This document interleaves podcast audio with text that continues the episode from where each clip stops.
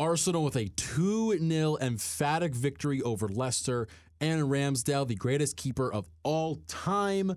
Tottenham have a new manager and Champions League chatter across the board. Welcome to the Going on Gooner podcast, episode 52, part 2. Good evening. Good evening. Good evening. Uh, good evening. Welcome back. Welcome back. Welcome back to, the, Going Going Going Gooner podcast. Ain't apologizing for nothing today. The, the plain and simple truth is that we suck. So clearly, Alvin listened to the episode. No, he did. I have no doubt. What makes you think more instability is what this club needs right now? most likely will make one of the best Netflix documentaries since Fyre Fest. The Going Going Gooner podcast is brought to you by your party station Z89. Welcome back to the Going Gooner podcast. Check us out on Twitter at GGGoonerPod. As always, shout out to our parents, Z89. I am Kyle, joined by my co host, Arjun. And Arjun, it was a fun week to be an Arsenal fan. And by that, I mean a fun week to love Aaron Ramsdale. It was a fantastic performance by Aaron Ramsdale. Arsenal pulled out a 2 0 victory at the King Power against Leicester. Um, but it, it was a great match. Arsenal played very well uh, in the early going of the match. Uh, Gabriel Magalhaes, the center back, scored a glancing header early on, and then Emil Smith Rowe and his magic came up big in the 18th minute. But no goals after the No 18th goals, we did it. Clean sheet right there. But Aaron Ramsdale produced one of the best Arsenal goalkeeping performances I think I've ever seen. Um, not only did he make an incredible save on, on a James Maddison free kick, I think people overrated the save a little bit. I it was a very good diving. It was a very good say, save and then Ar- double save. Ar- Arlo White had a great point. I mean, Arlo White, a Leicester fan, of course, so he's going to be a little bit biased. But but Arlo tweeted that you know there would be questions asked of Ramsdale if he didn't save that. Um, but regardless, uh, he made a few other incredible saves to keep a clean sheet. And I, I think Aaron Ramsdale, I think we said it last week, as each week goes by, he proves us wrong. And that's exactly what we wanted him to do. I said over the summer that if we signed Aaron Ramsdale, it would make our transfer window from an A to a C plus. And I, I I could not be happier that I was incorrect. Same. And and I mean Ramsdale um, has has shown so much confidence, so much swagger in goal. Um, that I I think Leno's still a good shot stopper, but I think Ramsdale provides that much more. And the discussion after that stellar performance, which got David Seaman talking, got Peter Schmeichel talking. Um, I mean, Peter Schmeichel said that's one of the best saves he's ever seen when his son was in goal on the other side of the Yeah. pitch. So I mean, that's just high praise from some legends um, in goal.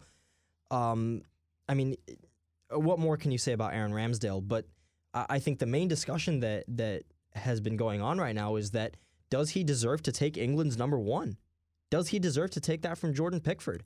And right now, I think it's a yes. Yeah, right now it's a yes. I mean, it's a it's a toss up if you're being uh, Gareth Southgate in terms of right now. Ramsdale's playing lights out. Uh, that's the first thing. Um, it as or as you said, we we both were like, we don't think we should sign Ramsdale. It'll make our window horrible. It wasn't because he's a bad player. Let us just get that point across right now. We said it most times during the window when it was happening. It wasn't because he's a bad player. It's because we had other needs that we clearly weren't going to solve. We solved those needs, thank somehow by the grace of uh, everything. Um, but he has proven us to be the top signing of a window for us, which is saying something because our Yeah. team looks real good right now. Um, and also, I want to also shout out another signing from this past window, Nuno Tavares. I mean, he has played electric on that left back spot. And again, we said it last week. He's not taking Tierney's spot. He's just playing really darn well. There is a difference. There's a big difference. I, I totally agree. And, and, you know, Tavares has been fantastic um, it, holding up that role that, that Tierney usually would have, but he's going forward a lot. And, and he that's exactly what Tierney loves to do as well. But I said it last week, Kyle. This team is best when Smith Rowe and Saka are on the wings. And that's exactly what we saw in this one. Saka and Smith Rowe were on the right and the left wing, uh, respectively. Aubameyang and Lacazette were the two up top, and Lokonga, sorry, pardon me, Lokonga and Partey were in the middle, making it a 4-4-2 essentially.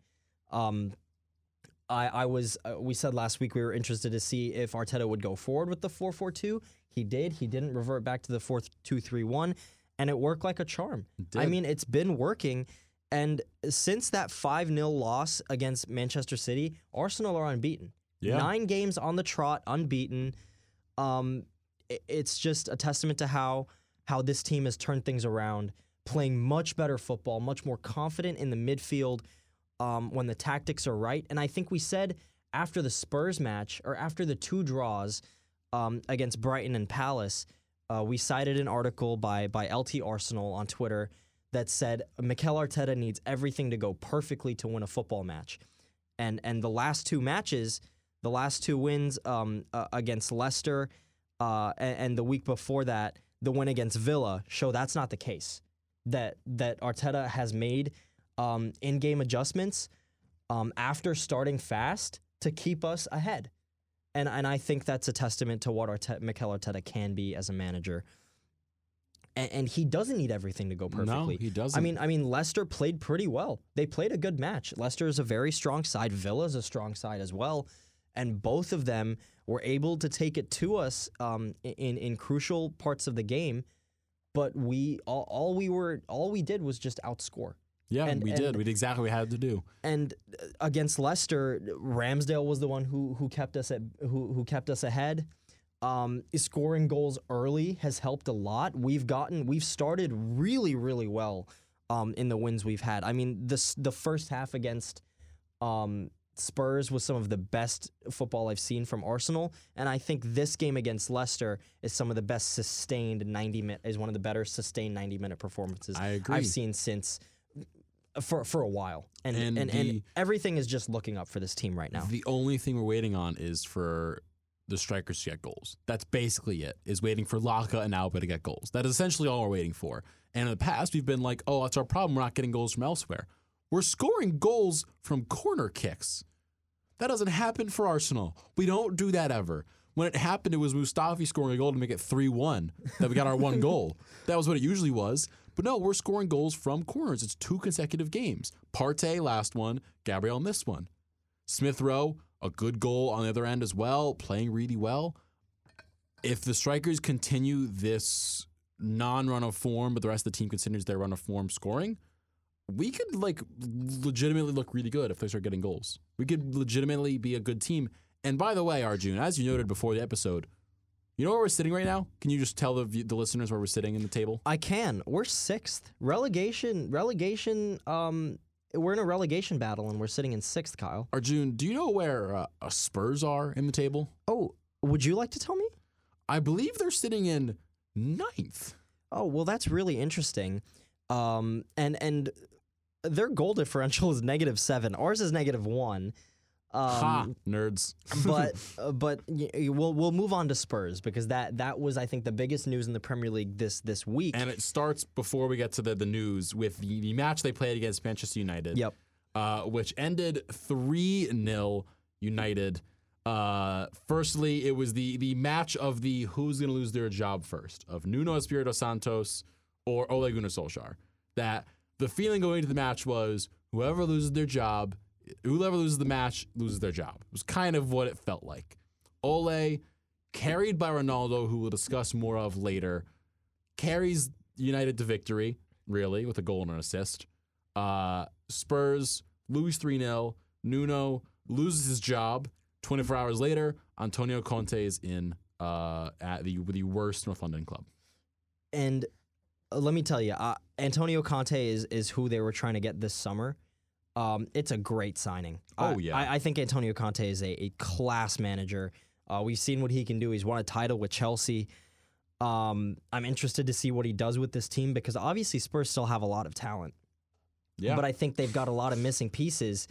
Um, I don't know. I mean, we'll have to see what he does because at the start of the season, Spurs were flying. They were playing. They were playing for wins. They weren't playing incredibly, but I think that match against Manchester City, I called it a tactical masterclass from Nuno because frankly, it was. it was. And then they got two or three more 1 0 wins in matches that I don't know that they deserve to win. Nuno was only in charge for, I believe, 17 matches. total of four months. Yeah. So, uh, I, I mean, rough for him because I liked what he did at Wolves. Um, He was the wrong manager for Spurs. I- I can think so too. Yeah. um, but Conte, eh, we'll see if he's the right manager for Spurs because you know big names like that. I mean, Mourinho wasn't the right guy for Spurs. Um, we'll have to see if Conte is. Um, but that makes that makes it a lot more interesting for United too, because if Ole loses his job, who goes to United? Yeah, the rumor was Ole's gone and Conte will come in. That was kind of the rumor that it was both clubs were like, "Who we're gonna sack our manager if we lose and hire Conte." United can't now. They lost that window. Who are they gonna hire? Ronald Koeman? Like, had to had to make Arjun laugh there. But in all seriousness, you're right. There's nobody that is available they can hire that is good enough to be the manager of United for Pogba, for Ronaldo, for Bruno Fernandes, for Rashford, for Maguire, Varane, all of them. No one's good enough. So, like, what are they gonna do at that Uh, manager position? I know. honestly, I, I- it's tough to say because I mean, I, I think United winning three 0 is a symptom of how bad Spurs are, um, how bad Spurs were before uh, Conte got hired. But in addition to that, I, I think um, the loss against Liverpool was embarrassing, and I think I, I don't know if I would have been as reactionary as to fire Ole then. But I, I think it almost would have benefited the club more if they did because Yeah. now they're screwed. You've you've got to stick it out with him. Maybe there's someone they're looking at in an opening um, for manager, but w- the Ole situation is is crazy, and, and we'll talk about it when we get into champ in the into the Champions League. That he's he's really not doing a very good job, and No, he's and not. and he's had he's been bailed out by. Um, by his players, namely Ronaldo, i- in the late Ronaldo. in, in the late stages of matches, countless times they've lost some really big matches, namely the ones at Young Boys, the one at Young Boys, and and the embarrassment against Liverpool. I mean, they they drew Atalanta. We'll just go into Champions League now. They drew Atalanta two two. Ronaldo was able to salvage a point. Um, but when you look at the standings, I mean, I mean, United are are top of that group, but Villarreal are right there on the same amount of points, and Atalanta, a very solid side, are are on five points. So another misstep for United. yeah. Um, if they play Villarreal again and lose, I mean their their Champions League hopes are in, in jeopardy. And uh, along with that, I mean they they they're sitting in fifth, e- even on points with Arsenal, um, beating us on goal differential right now. But they haven't been super consistent. They they have not. And I want to take a second, Arjun, to kind of just think about something real quick. Um, in the Champions League, there is a a chance that firstly Liverpool are basically in Liverpool and Juventus have both clinched. Liverpool and Juventus clinched. City are sitting at nine points in their group. They're gonna clinch too. Um, but there is a chance outside of them and Chelsea, because Chelsea are also at nine points. They're gonna make their group. United miss out, and United could drop all the way out of just general Europe. Which, by the way, Arjun, tell me that wouldn't be amazing. Tell me for a second, United not being in the Europe Europa League or Champions League wouldn't be fun.